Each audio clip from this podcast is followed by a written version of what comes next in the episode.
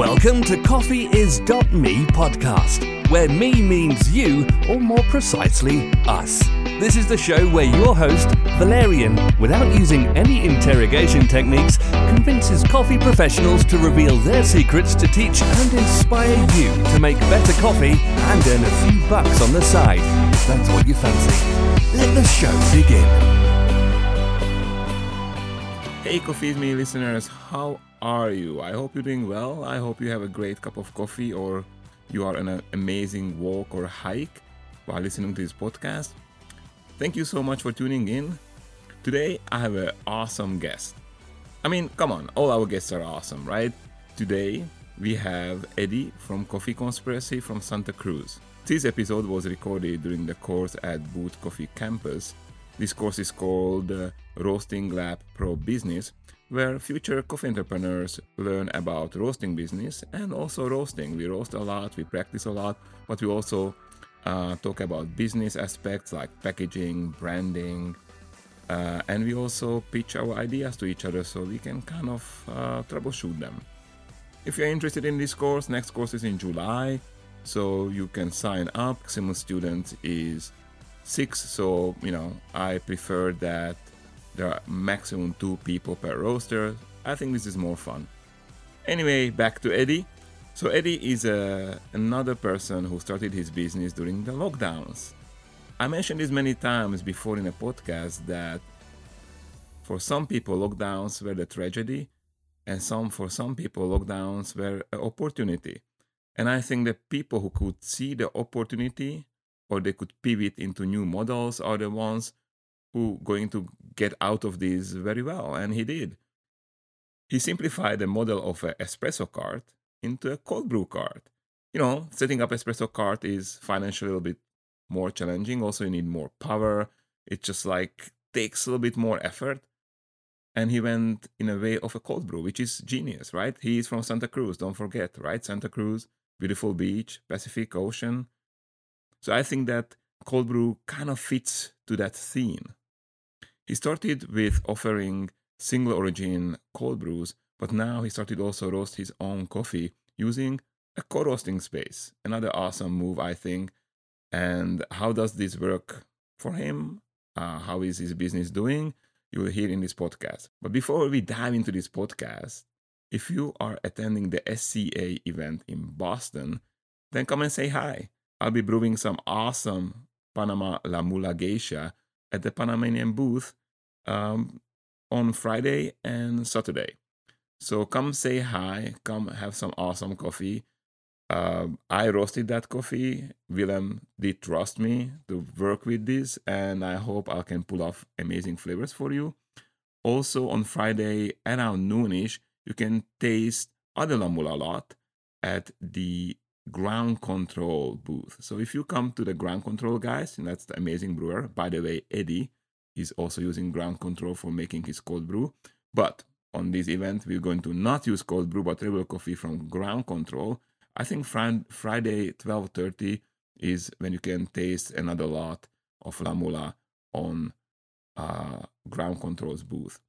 I'm looking forward to meet you if we have chance. If not, I hope we'll have another opportunity. Come stop by booth and have coffee with me. Anyways, let's listen what Eddie and the students of Boot Coffee Campus have to say. Hey, Enjoy. Coffee is Me listener. Thank you for tuning in to another episode of Coffee is Me podcast. Today, again, I was a bit lazy and I used our students at uh, Boot Coffee Campus to assist me in this uh, podcast. And I have a guest, Eddie from Coffee Conspiracy. Welcome, Eddie. Hey, thank you. Thank you so much for having me on today. So, uh, welcome, students. I'm so happy to have you here and helping me out with the questions. But before I give the floor to you, I have a few questions. Selfishly, I have a few questions for you. Sure. So, usually we warm up with a question about your first coffee experience. Do you remember your first cup of coffee and how was it? I do remember my first cup of coffee. My grandmother made it for me. Um, I was probably around 10 or 11 years old when she started making coffee for me and well, she used to do a lot of cream and a lot of sugar, so naturally, I really liked it as a kid, right? Because it was super sweet, and it gave me a ton of energy. I remember that bouncing off the walls. Um, my family's from Nicaragua, so like deep history with coffee. Um, so I remember her making it every morning as a kid. Okay, that's. I guess most of us started with some nice sugary drinks. And when did you decide that uh, the coffee is going to be something you were going to make money with? Uh, my first job in coffee was at Peet's Coffee, and that's when I really fell in love with the coffee industry for sure. I was, I think, 17 when I started at Peet's, so we're going way back now, back to the 90s. Oh wow! They didn't even do Freddos yet. Mm. No blended drinks. Okay, so I have a funny uh, like relation with Peet's Coffee. Uh, it was my favorite brand while living in Europe and visiting California because simply my mother-in-law loved Peet's, and at that time I was a dark coffee drinker, and I was like, you know, you have to support local brand, not Starbucks. Sure. Still love Starbucks for different reasons. And when I came here uh, and I tried to get job, they they were the first one who offered me a job interview, but only because I sent them a crazy cover letter. Normally, I, I wrote these regular cover letters, what they teach you to do. You know, it's like the standard style, and nobody replied. So I was like, I'm going to write one crazy about how nuts I'm about coffee, and I'm Yeah. going to change the world. And somebody liked it. But then I had an interview with them, and the manager did not like some of my answers. Interesting. Yeah, how can you not like my answers? I know. like imp- like uh, my one of my answers was like uh, pay more for baristas. dude, that's like Well, they, well, they don't want to hear that. no, but that's good because you know that meant that I could find my way to boot Sure. some way, and I'm loving my job, loving my life, so it's Yeah. crazy. And the other experience is that I meet a lot of people from Peet's Coffee who are very passionate about coffee. They come here as students. Unfortunately, not Peet's Coffee paying them; they pay their own money, and I'm just fascinated that. So, they, Peet's Coffee does something well, something right when it comes to inspiring coffee people to come and work for them. Sure. Is it money? It's usually not money. Okay. Yeah. So, okay, um, you have a brand called Coffee Conspiracy Correct. Yes. with a cool logo. Yes. I'm very, very proud of Coffee Conspiracy. Tell us what Coffee Conspiracy is and what you do. I started over the pandemic. I am a birth of COVID. I've been in and out of been in and out of the coffee industry for about 20 years. Every time I try to leave the coffee industry, I fell right back into it. Um, but the last decade, I was in LA doing a lot of coffee consulting, building up barista programs, cafe management. I moved to Santa Cruz in 2019. I took a job with a local roaster, and I probably worked for them for like three months when lockdowns came. So the pandemic hit. I got we all got the resignation letter that we were being laid off, and so that's when I decided to try to focus on building my own brand. Um, I kind of felt like it was a level playing field for the for the world, and everything was shut down. I didn't have anything else to do. We also had unemployment and stimulus money coming in from the federal package. I had all this money coming in every month and nothing but downtime. So that's when I started strategizing on what I wanted my, my brand to be, how I wanted to approach it, what I was able to do with the amount of money that I had. And I settled, since everything was locked down and everybody could only be outside, I settled on a coffee bike. So I got a cold brew bike and I started out with Onyx, Onyx Coffee Lab was my first wholesale account. Um, I started out as a multi-roast concept, so I didn't have the funds or the infrastructure to roast coffee or to do anything like that. So I decided to sell other people's coffee. So I started out with Onyx Coffee Lab, and then every month I would cycle through a new roaster, and I'd feature little micro mi- micro roasters and try to find cool little hidden gems in the coffee world. I worked with like the Coffee Wizards out of Wisconsin. I worked with um, Yellow Brick out of Arizona um, Moon Goat out of Orange County, all these cool little little micro roasters. And I hit the street seven seven days a week for probably the first eight or nine months. I never took a day off. I was on the coffee bike every day, just trying to get the name out there. I'd pedal the streets of Santa Cruz. I would sell cold brew and bags of coffee. And then I finally found, after a few months, I found a little spot to park the bike at in Santa Cruz. And it's like a cliff area where all the surfers hang out and go surfing. So I've got this cool backdrop of the ocean. So that's where I kind of put my flag in the ground and made it my little cafe space. Um, and I built a little cult following, just pounding the pavement, just being out there every single day. And it just kind of evolved into me figuring out what the next step could be because I really don't have any aspirations of owning a brick and mortar, which sounds crazy to most coffee people, but I've ran enough of them personally to where I don't feel like it's worth the, the energy and the stress for me. Um, so that's why I decided to start trying to figure out how to get my own branded product so I could actually build the brand Um, doing multiple bikes didn't sound fun to me either. I didn't like the idea of franchising. It's my baby that I've kind of built, you know, from the ground up. So I started talking with a customer actually who would come by the bike every day and chat with me and get coffee. And he's been in the e-commerce space for about a decade. So the more that we talked, we decided that we should kind of join forces and start our own line of coffee. So that's when I started looking into sourcing coffee and like what it would take to start roasting and things like that. And I launched my coffee line. I started on the bike October, no, in July 2020, and I launched my coffee line this last November. So Awesome. now, so now I stopped doing the multi roast feature, and now I'm just 100% coffee conspiracy. So you're still doing the bike though, right? I'm still on the bike. Yeah, I'm still on the bike. I do the bike Friday, Saturday, and Sunday, and then Monday through Thursday, I'm roasting and packaging and labeling. I'm still a one man show. So I do all the labeling, I do all the packaging, I do all my own paperwork, I source all the coffee, I roast all the coffee, I do everything. Yeah, man, I've been there, so I know exactly what you're talking about. The the packaging. The, my favorite part was always the packaging. Yeah. Not. Um, but but, uh, so okay, uh, there's a lot of things to unpack here because Sure, first yeah, of all, yeah. Bike, and you didn't go to the typical espresso slash cappuccino and sugary drinks. You went just like you know, I'm going to do a cold brew. Right. So you stand out, right? Yep. What does it mean? Um, do people like you more or less that you don't offer them espresso based drinks? Um, it's hit or miss. I say most people are fine with it. Um, it's hard to produce a consistently good cup of coffee on a bike, especially being outdoors. You know, there's a lot of other elements to it with wind and being by the ocean and humidity and like pulling an espresso shot's just not going to happen next to the ocean with all the fluctuation of temperature and humidity. And cold brew is just so straightforward. But what kind of set my cold brew apart from everybody was I was trying to do something that was for coffee people. So I, all my coffee, all my cold brew single origin, and I focus on experimental mi- micro lots. So I, I run anaerobics as cold brew. I run naturally processed coffees. I've ran geishas as cold brews.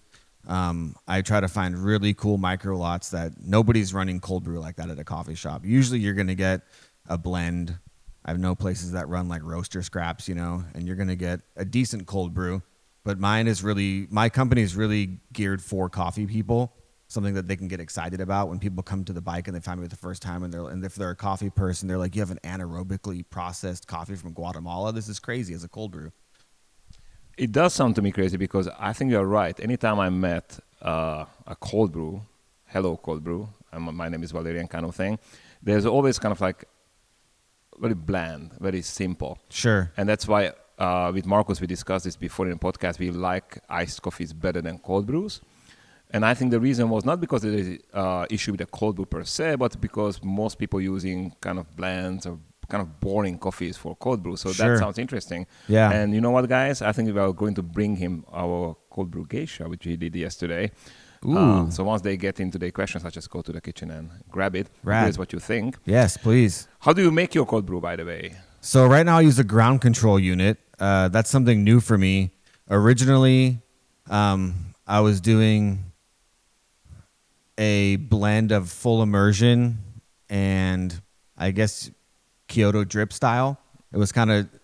I wasn't using a toddy bucket. I, I still to this day won't tell people how I how I make it. Um, every that was the number one question I got because it tasted so different than everybody else's cold brew.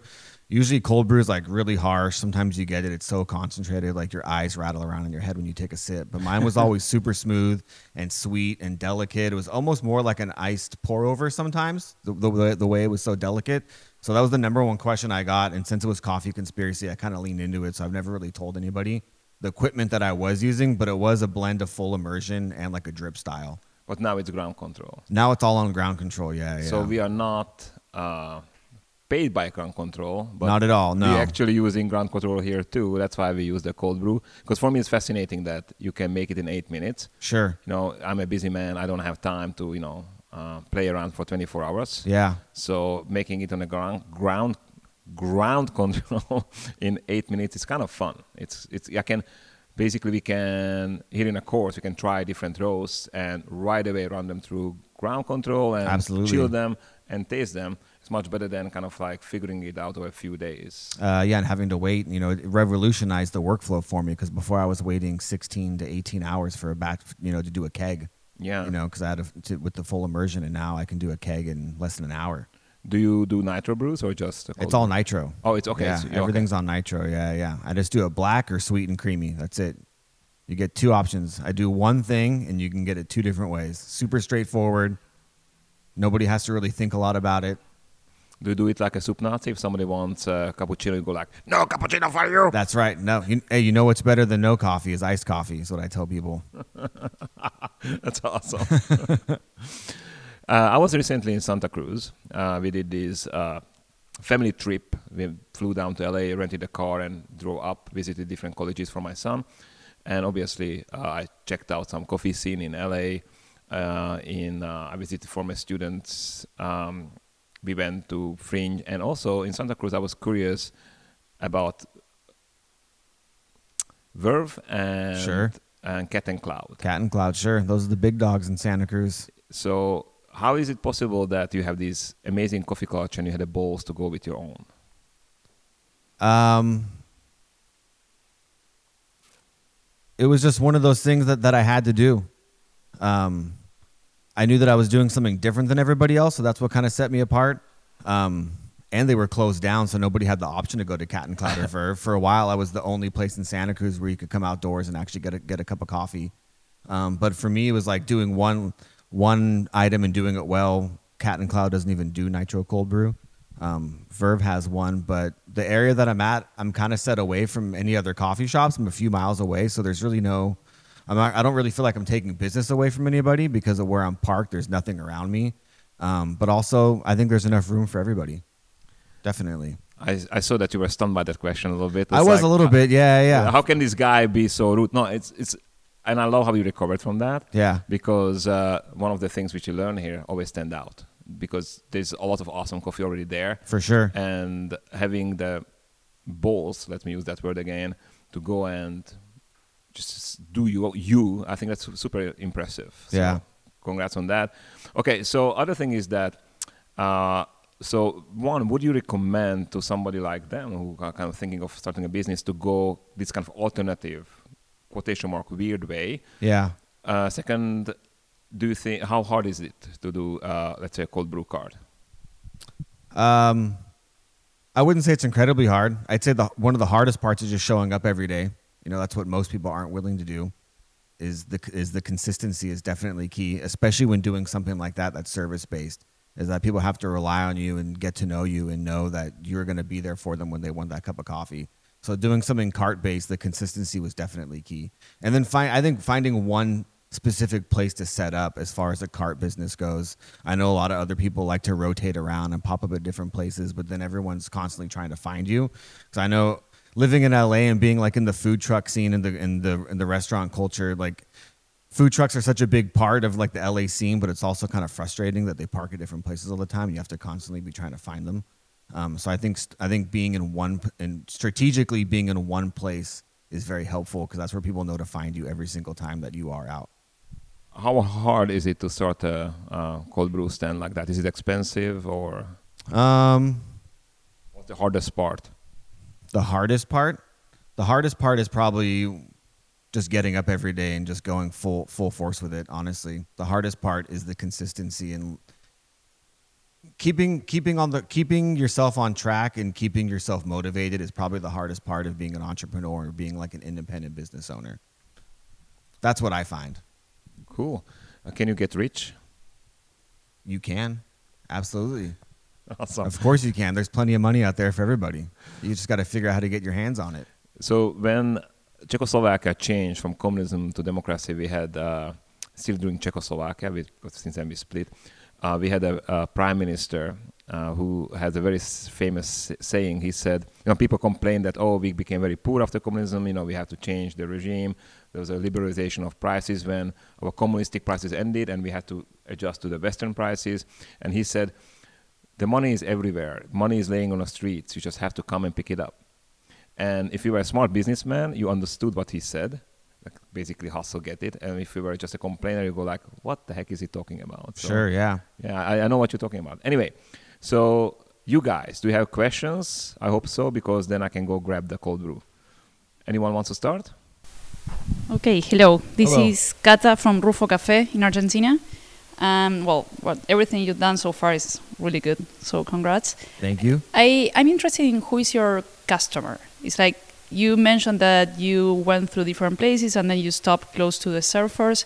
Would Sure. you say that you target surfers?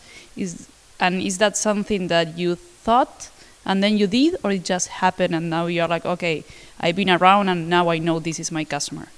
I'm really I've been I've become pretty embedded in the community, so I'd say most of my business is just from the community because the area where I park the bike, it's a residential area as well. So not only do you have the beach behind you, but then literally right across are like apartments and streets and housing. So a lot of people in the community got to get to know me because everybody comes and walks the cliff. They take their dog to the cliff and they're surfing. So I'd say my average customer are people that live within that immediate community. And now I've kind of become their go-to person to get a cup of coffee or they buy beans for me on a regular basis. Okay, cool. Yeah. One last question. your question? Yes. All right, yes. cool. One last question since I'm here. You mentioned that now you're roasting yourself and you have your own beans. Right. Do you just roast for cold brew or you roast for filter coffee, espresso? I roast for everything. Yeah, yes. I do retail bags and then I also roast for cold brew specifically. Okay. Yeah. Thank you. Thank you.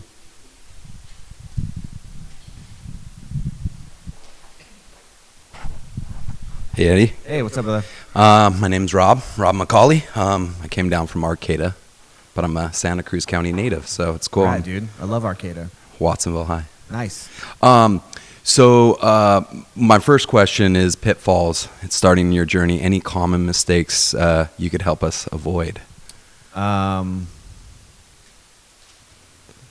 price everything. Keep track of every dollar in and every dollar out for sure. Like 100%. I think that's a common mistake that gets overlooked.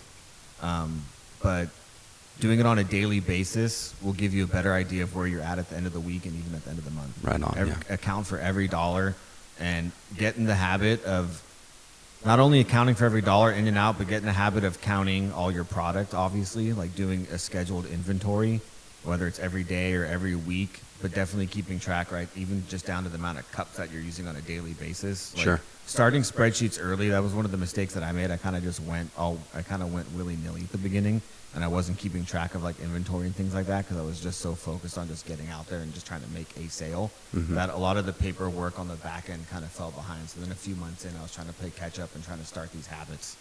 Okay, are you using any sort of uh, programs like Cropster, Artisan, any of that to help you along that? Um, I do QuickBooks for a lot of things, and I use uh, I use the uh, the G Drive for a lot of stuff too. Um, I haven't really gotten to the back end of Cropster yet, but I know it can be really helpful with like tracking inventory. Okay. But right now, I do QuickBooks, um, and a lot of that's done by my business partner. I, I have, my business partner focuses on a lot of the back end of the business for me, so that I can stay on the front end. So- Yeah. Sounds good. Um, this two part question. You said you're roasting. Yep. What roaster did you choose and why? I roast at Pulley Collective. They're in Oakland. They're a collective where you pay monthly, and there's about 10 of us that work out of there. And I chose to roast on the Loring because it seemed to be the most efficient. And the I'm doing like an apprenticeship. Ro- roasting is a new endeavor for me in the coffee world. I've done everything in coffee besides roast it. Um, so who I'm doing an apprenticeship with my buddy Dan from Bird and Bear Coffee, and he roasts on the Loring. So it only made sense to just kind of follow follow his lead. So you're saying you're an apprentice, but you have a successful business already rolling. Correct. Awesome, man. Congratulations. Thanks for the insight. Yeah, for sure.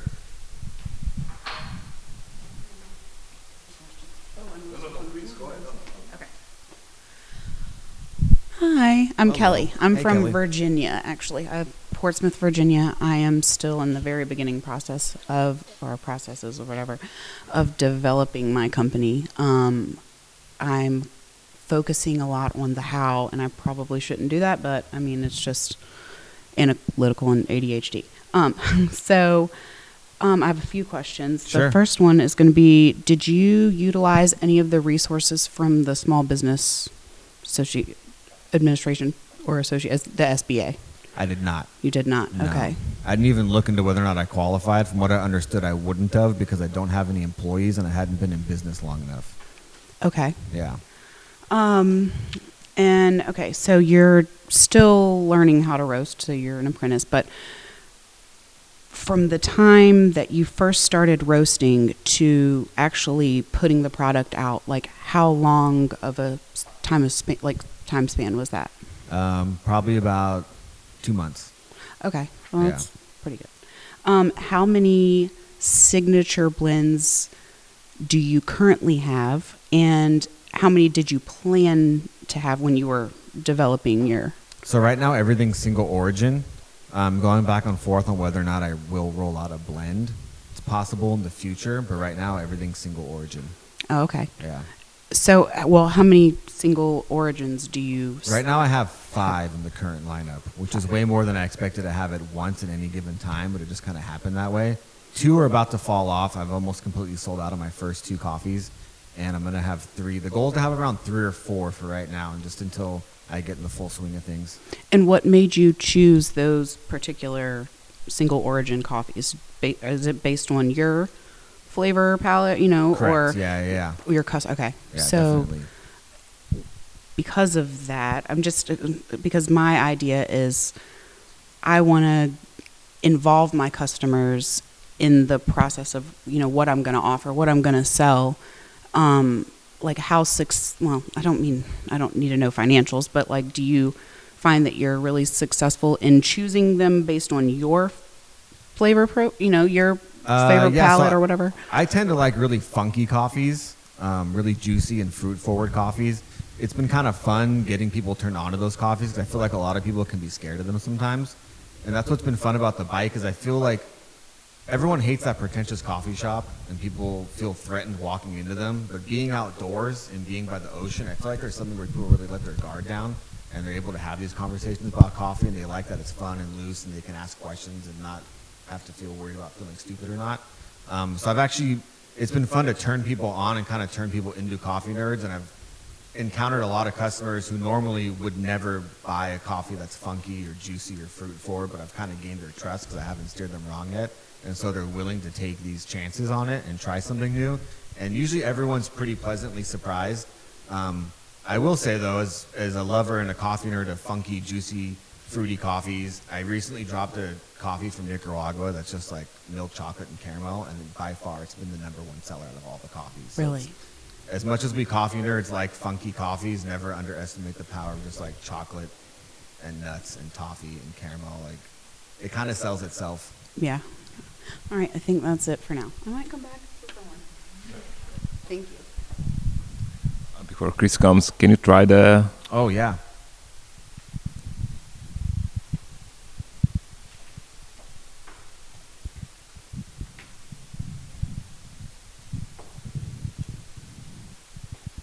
Bad. How can we improve it? I think it's missing a little body. Is that from the ground control? Uh-huh. So what would you do differently?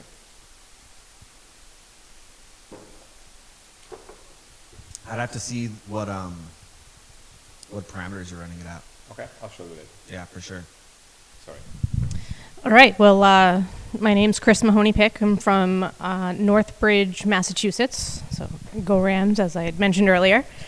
Um, so I have a very small community. There is not a cafe in town within miles. I live in the woods. You mentioned you're cafeed out. What's the hardest part for you in the cafe scene that you disliked? Managing people. It's the people. It's hard to find reliable people Who want to go seven days a week? who want and actually want to work. And I feel like it's increasingly hard as time goes on with the new generation. Personally, that's my own experience. I find it very hard to get people that actually want to show up and work and actually do a good job. Personally, I think a lot of there's a lot of lack of integrity with the new generation, in my opinion, Mhm. and it's hard for them to take direction and feedback too. So it gets really challenging when you're coaching people Sure. because people are, people are pretty sensitive. All right. So, second question. You are packaging and selling from your bike. Correct. What what are you storing it in? Like what's your you have a bike? You must I have, have, a, I have a bike. The bike is set up. Uh, the box, the box that's attached to the bike was originally set up for ice cream. I ran keg lines through it, Um, so I've got a nitrogen tank in there and a couple of kegs and some ice blankets, and then I have like a big, almost like a storage container that I bring out with like my coffee beans and my steep packs. And so when I get to the cliff, I can set everything up and display it on the cart. All right. Yeah. So your quad muscles are pretty strong. Pretty crazy. Yeah. Actually, I cheat now. I have a truck. I put the bike in. Um, but for the first nine months, I rode the bike probably 15 to 20 miles a day. It's 300 pounds fully loaded. I would get off the bike and push it up hills. Um, yeah, it was pretty intense. All right. Well, thank you very much. Yeah, I for sure. Appreciate it.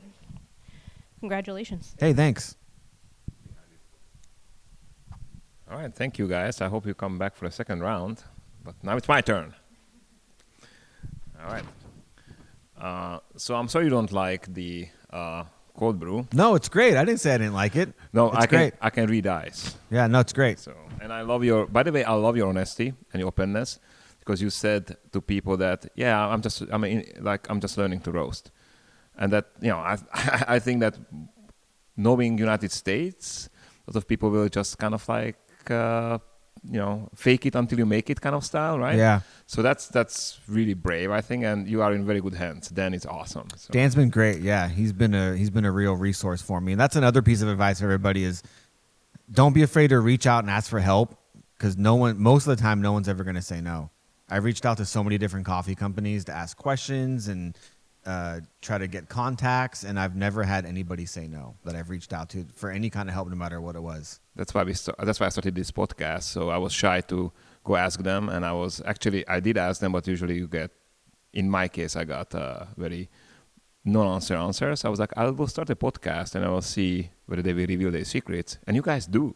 Yeah, um, I don't have any more coffee brand, but uh, anyway, so few comments. The SBA resources. It's not only financial, but they also help you with your business plan, marketing, and that's free.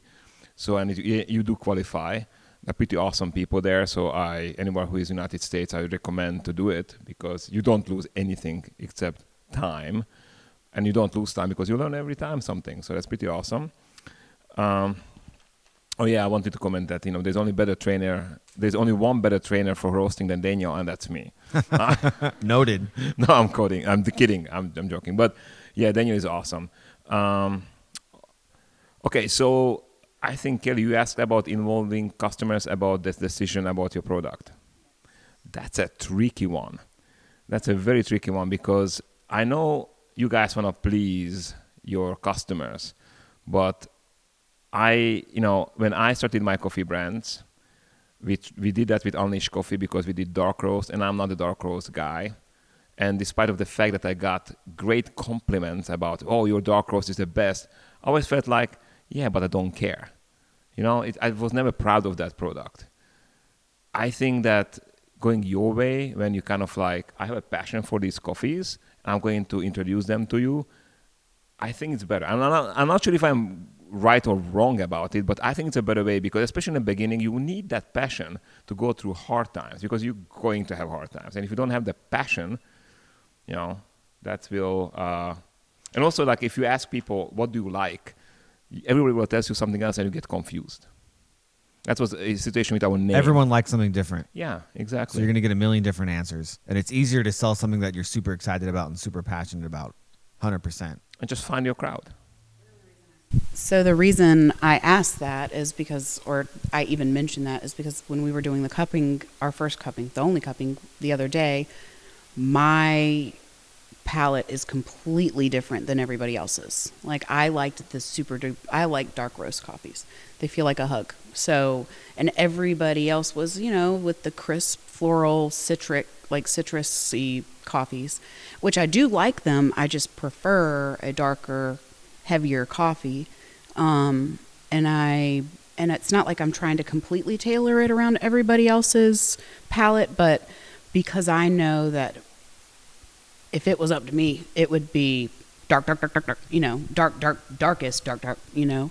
Um, and I just want at least, I don't know, some input. I don't know. I just thought that that was a good way to incorporate my customer Sure. in yeah. the development of it. But Well, you could have a variety of coffees, right? That's the nice thing about coffees. You can have the dark roasts and you can have the funkier single origins.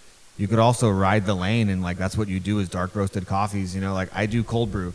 Everybody wants me to sell hot coffee. I have a laundry list of things people think I should sell. I mean, hot dogs, snow cones, ice cream, flip flops, beach towels, chapstick, waffles, and I'm like, you know, I don't, I don't do hot coffee. I don't Right. do cold brew, so it's like you can go to Cat and Cloud a mile and a half up the street and get a cappuccino, but that's not what I do.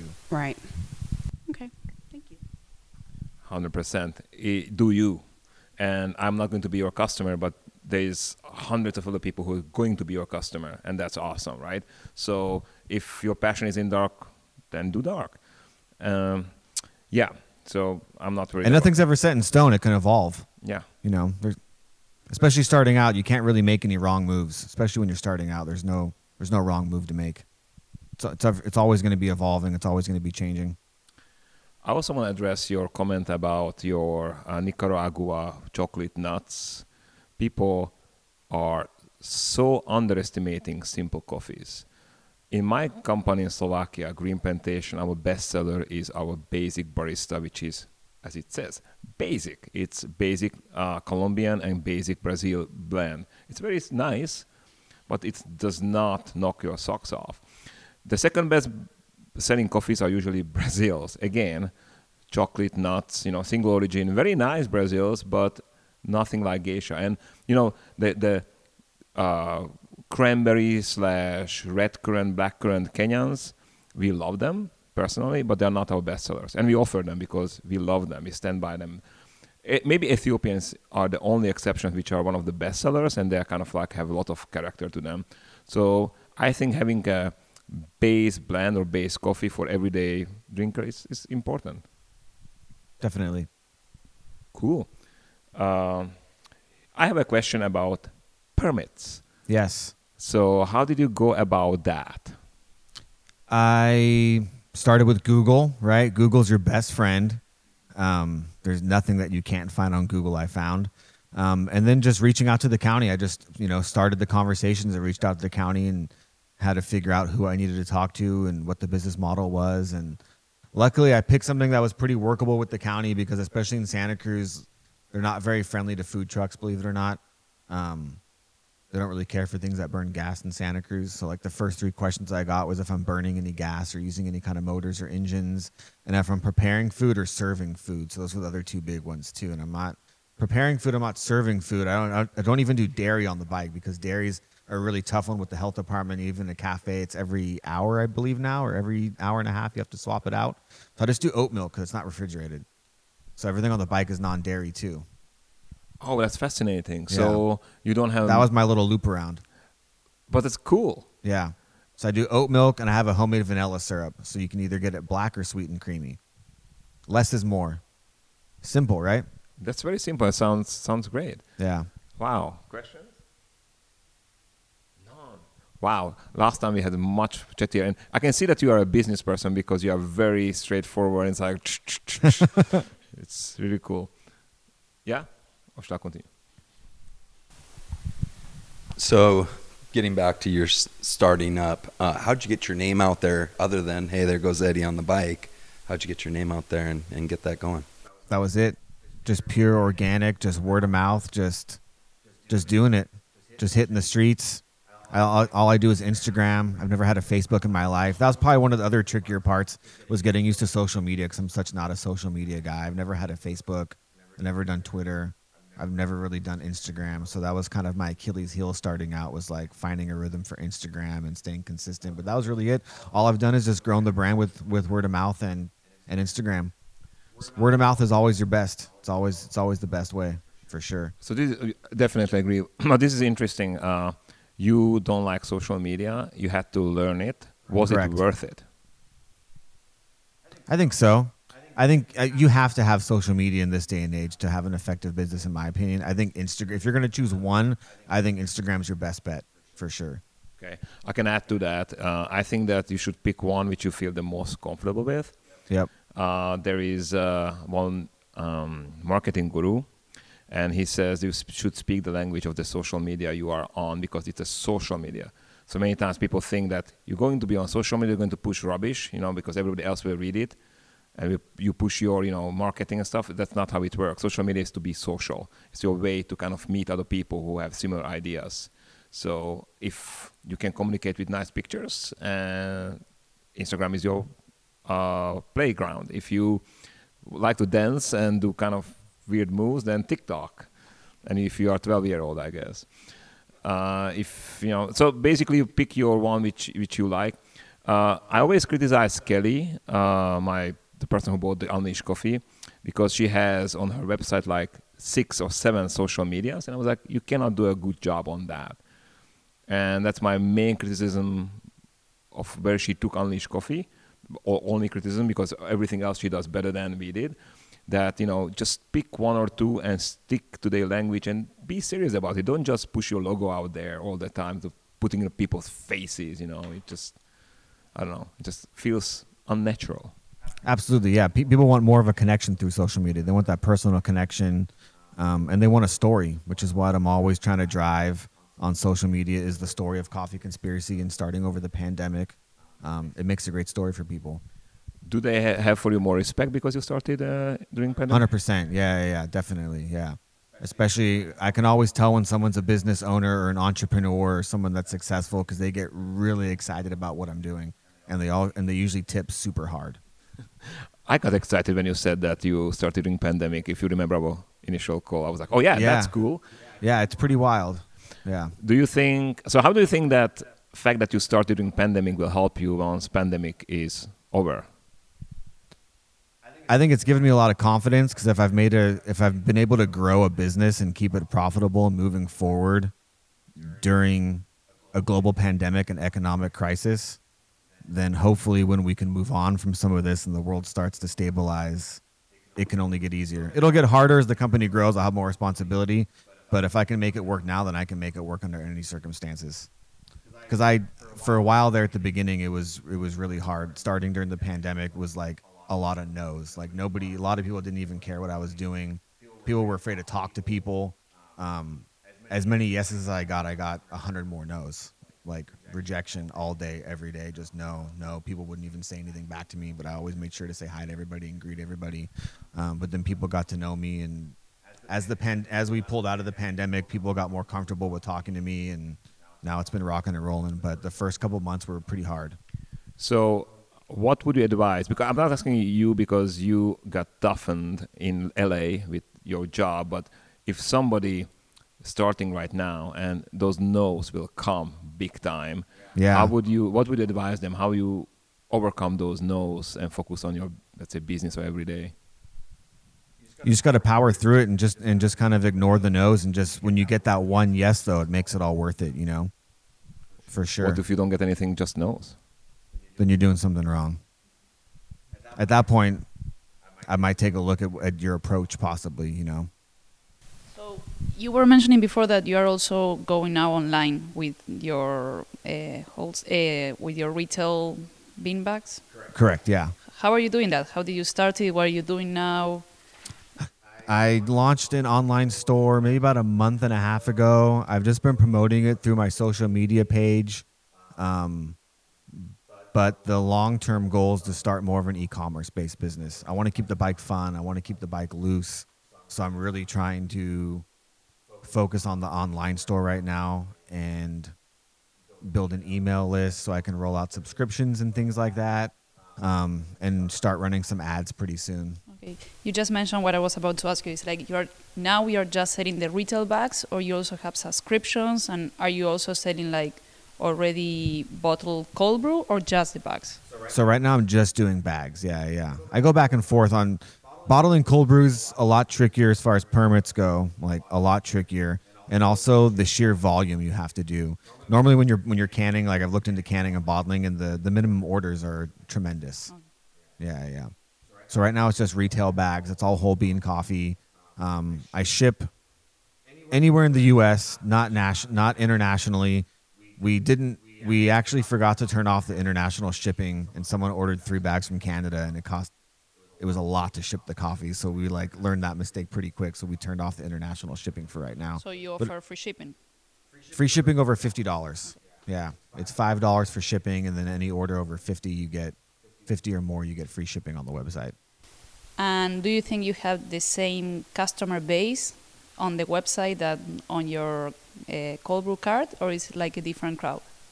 Um, it's the same crowd for the most part. It's pretty much people that are on my social media page. I've had a few random people find out about me. I'm not sure how yet. Um, but mainly it's anybody who follows me on social media that doesn't live in Santa Cruz because 99% of my following is Santa Cruz based. So there's not a real incentive for them to come order coffee off the website because they can come check me on the coffee bike and grab it in person. Um, but I'd say anybody who doesn't live in Santa Cruz has been ordering off the website for sure. Yeah. Thank you. Yeah, for sure. I just had a quick question about um, your packaging. So, where do you package? How much do you package at a time? And Yeah. where do you s- store it? I package at Pulley. They actually have bagging equipment there. Everything's hand labeled. I label all the bags by hand, and then they have bagging equipment and sealing equipment at Pulley. So I bag and seal everything there myself. Um, right now, I'm roasting about 200 pounds every other week. Two or 220 pounds every other week. Okay. Yeah. Thank you very much. Okay, A few follow-up questions. Uh, you said you have shipping for five bucks. Correct. You're losing money on that. yes. Okay. Uh, we do the same with Green Plantation. We a little bit lose money, but we, Right. because it turns out that it's uh, true for me, and I was wondering if it's true for the other customers, is when I'm buying something and the shipping costs more than the product itself, I just psychologically go like, oh, I'm not going to buy it, right? Absolutely. So sometimes it's worth, you know, to lose the money and kind of like ease the shipping, and especially if you are towards competition better with shipping it, you, you might win. Although your coffee is more expensive, for example, so it works. It's one of those things you kind of have to do, especially with Amazon. Like they changed the game for a lot of a lot of people because everyone's so used to not paying for shipping at all and having it show up the same day, the next day. Do you sell on Amazon? Do I sell on Amazon? No, I do not. Okay, Yeah. We did. You did? Yeah, not How was that? not for us. Yeah. No, not for us. But Depends on the product. Mhm. Yeah. I have a product I might be putting on Amazon pretty soon. Um, it won't be whole bean coffee, um, but it might be a. I might have something on Amazon soon. okay, so it's secret. Yeah. okay, yeah. cool. No worries. Okay, so other question is like, uh, why did so? If I think of coffee and where the money is, it's usually the beverages, right? So why did you decide that you don't want to do, let's say, uh, three or four carts, but you want to focus on online and e-commerce where, where the margins are lower than, let's say, on a cold brew beverage? the possibility for volume is a lot higher e-commerce based. So the brand is what I'm trying to build. Um, there was always I always had a bigger vision for the bike. The bike was always meant to be a starting place. Again, with multiple bikes comes a different different set of responsibilities. Now I'm a manager all over again. Now I've got people to keep track of. Um, there's a lot of cash involved in the bike, so it's like it makes it tricky for having employees. I'd have to trust somebody. I just I'm honestly not ready to put my brand in the hands of anybody else yet. It's still too new for me, and starting from nothing and build and building it up literally from the ground up. Um, I don't feel comfortable passing it on to anybody and having anybody else represent it. I've kind of become the brand. People come and see me, they talk to me, they hang out at the bike, they like to see where the brand's going and how the company's growing.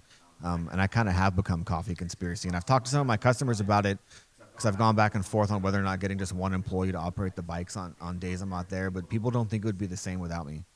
Interesting. So I the reason why I never started cafe is exactly the same. Uh, well, never. I did start once cafe, and I hated every second of it because I had to manage people and not roast coffee and work with coffee, which I initially thought I will do. I had to manage people, and I had the same situation where some of them were stealing, and I and I trust you right away. I don't, you know, accuse you. I don't want to check on you like we're going to steal or how are you going to cheat me. I always say I don't want to be your police officer. You know, that's that's not my job. And I decided I, I myself I would never start a cafe for exactly the same reasons. It's interesting. Yeah. I'm having a lot of fun doing what I do now, so I want to keep it fun. Mhm. Yeah. Did you? Who designed your logo? Who designed your packaging? And how do you see it evolving in the next, let's say, six, seven months? I had a, uh, I guess I could call him a buddy. We've actually never met in person, but it was one of my ex girlfriend's friends, and he's a tattoo artist and a graphic designer. So he helped me come up with my come up with the logo design for the company. Um, and I designed the packaging with another graphic designer who I'm kind of working with solely now. Um, she does graphic design for several other coffee companies. Um, and we've built a really good relationship and i feel like she has a really good understanding of the brand and what i'm trying to portray with it as far as the packaging goes. So we it was a collaboration of me and her working on the packaging together which i'm really proud of. I actually brought a couple bags with me today. Um, so yeah. Uh, where do you see it evolving? the packaging? Yeah, like for example, do you think uh, that you're going to uh, redesign the design? Do you th- maybe think that you pick some more sustainable, less sustainable packaging? So do you think that there's going to be changing? you know? it's it's possible that it changes to a branded uh, a printed bag on the front and we'll just change out the back label that's something that's been tossed around because right now i do a la- i do two stickers a front and back label um, i really like it i like the way that it looks with the front and back label i think it fits the brand really well it's been talked about doing a printed bag on the front but i go back and forth with it it's all going to come down to cost cost effectiveness for that one Well, you're thinking of volume, right? So Yeah, yeah, it yeah. will be, I guess, cheaper when you print big uh, quantities. But you know who needs rebranding? who's that Daniel. It is, Oh, it yeah? is Slack Coffee, boy. You know he has a Slack Coffee, the Slack bag, sorry, the green coffee company. Oh has. yeah yeah yeah Yeah, I'll, I'll show you his bag. It's horrible. yeah But his uh, main brand is pretty cool. Yeah. it, yeah. Who's your importer, wholesaler, if you don't mind me asking? Uh, so I kind of activated all assets on this one. I source coffee from all over. I've used Royal Coffee in Oakland. Um, Pulley actually gets some great coffee. They work with some farms directly in Nicaragua. Um, the first runs of coffee I got were some were, were for some friends at Unity Coffee. I don't know if you're familiar with with Unity Valerian. They're based out of uh, Brooklyn and New, and uh, Los Angeles, and they're a sourcing and roasting company. So I source some coffee through them. They do a lot of cool micro lots and stuff like that. Um, but there's so many there's so many places to get coffee now um, between all the importers, and then also a lot of farms are going direct now with social media. All these farms can run their own Instagram pages. Um, the next couple bags of coffee that I have coming, I'm getting from a farm that reached out to me on social media. They um, they're doing direct trade. Like a lot of farms now are going direct trade. So if you just go through Instagram um, and start trolling some hashtags, you'll find all kinds of coffee producers.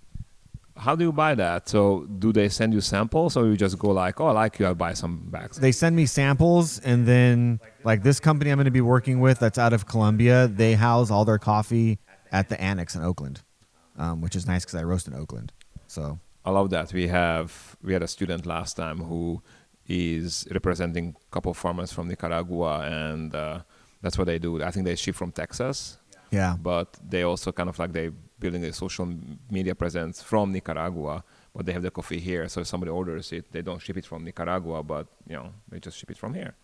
I'm trying to keep everything on the West Coast for right now until we have more more more volume.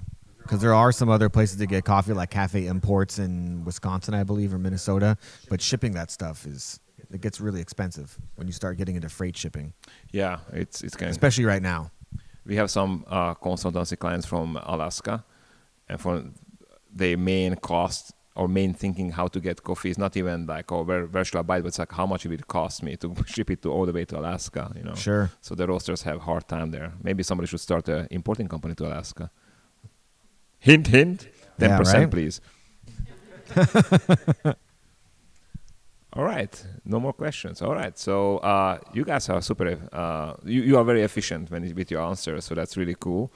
Uh, not like when I interview, let's say Dan, poor Dan. I'm going to budget. no, Poor Dan. We love Dan. we love him. That's why I do it. I mean, he's.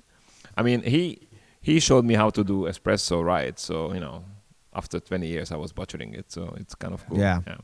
But I really want to know on as we kind of ending this podcast. I want to know uh, what are your plans, right? Obviously, you said that e-commerce, but really, like, where do you see yourself in five years, for example, as a successful coffee person or as a successful coffee business, or what would it take to give up? I will never give up, for sure. I got a taste of working for myself, and I couldn't imagine ever going back and working for anybody else ever again. I've gotten so used to making my own schedule. Um, I just had this conversation with my fiance the other day because she's like, "What would you do if you had to go back?" I'm like, "It's not even an option at this point. Like I've already come so far that there's no there's no other option except to just keep going forward." Um, in the next five years, I'd love to open up my own roastery. That's where, where I kind of see it going. I'd love to grow into a position where I could open up a roastery and have a warehouse and be one of the largest e-commerce based coffee companies in the United States or the world. Why not? uh, awesome. That's that's how you should dream about. I you know I I used to used to laugh these off these kind of answers. of like, oh yeah, whatever, you know this. But I think you have to have that in you. Otherwise, why would Uh, you you even have start? to. Exactly. Yeah, yeah, yeah. And you have to think big. There's a great book, Never Underestimate the Power of Thinking Big. I encourage everybody to get it and read it. Um, it's a great motivational book. Um, but I don't think I think as I think as a culture we've been kind of taught not to think big, and it's it's not okay to dream big and think big and to want to be successful. But there's nothing wrong with that. Well, I have one person who I dearly love, probably my favorite person in the world, and she uh, she always says, "I don't want to get disappointed," and I'm like, you know, and so she basically she doesn't want to get disappointed. She always she never anticipates the best, and she never wants to kind of believe in a big, and I think that that's a wrong attitude in life because you know sometimes life is disappointing and smacks you, but expecting and kind of like going for the big is is super important. Um, Absolutely. I, Yeah. I know that when we uh, when I met Ellie one of the first times, and I you know he introduced me the ground control. He's the CEO of ground control. He you know I asked him what's your goal with this machine? I mean it's impressive, you know it's very nerdy, it makes awesome coffee, but he said I'm going to want to replace all the filter coffee makers in cafes with my machine. And I was like ha ha ha, ha. and he his face was super serious. He's like why is this you know clown laughing at me you know and he was right i mean like and they're doing it well not replacing on the world yet but they just going after their dream and they think big and in the past three years or two years since i met him first time they grew big time you know Big time. big time I mean, they're slowly are getting one into every single cafe. Slowly. And maybe that's my fault uh, with Unleash Coffee that I did not think big enough with it. You know, I always was like, oh, I want to work with a farmer and we want to try farmer roaster, you know, uh, team and let's see where it takes us. Maybe that was a wrong thinking. Where it takes us was not what we have supposed to think. What we're supposed to think, we want to go there, and how we get there. So, yeah. Anything's possible. being process oriented. You know, foc- focusing on not the end goal, but like the quality of the means, or the qua- yeah, the quality of the means, because the quality of the means is going to determine the quality of the end. If you have your an idea, like let's say you think huge, and your end is huge, you got to make sure that the process matches that That you're taking the right steps in the right direction that direction you for take sure. the right steps and the quality of those steps is like top notch all the time. Never Definitely. compromising it. Uh, yeah, set standards for yourself. You know, definitely. So, with these wise words for the future entrepreneurs, I will end this. Thank you so much, Eddie, to coming here and uh, giving us your wisdom. Uh, thank you so much for um, sharing, answering questions of our students, and thank you guys to asking the questions so I could have a little relax. Thanks for having me. It was a lot of fun. Yeah, so we end it here.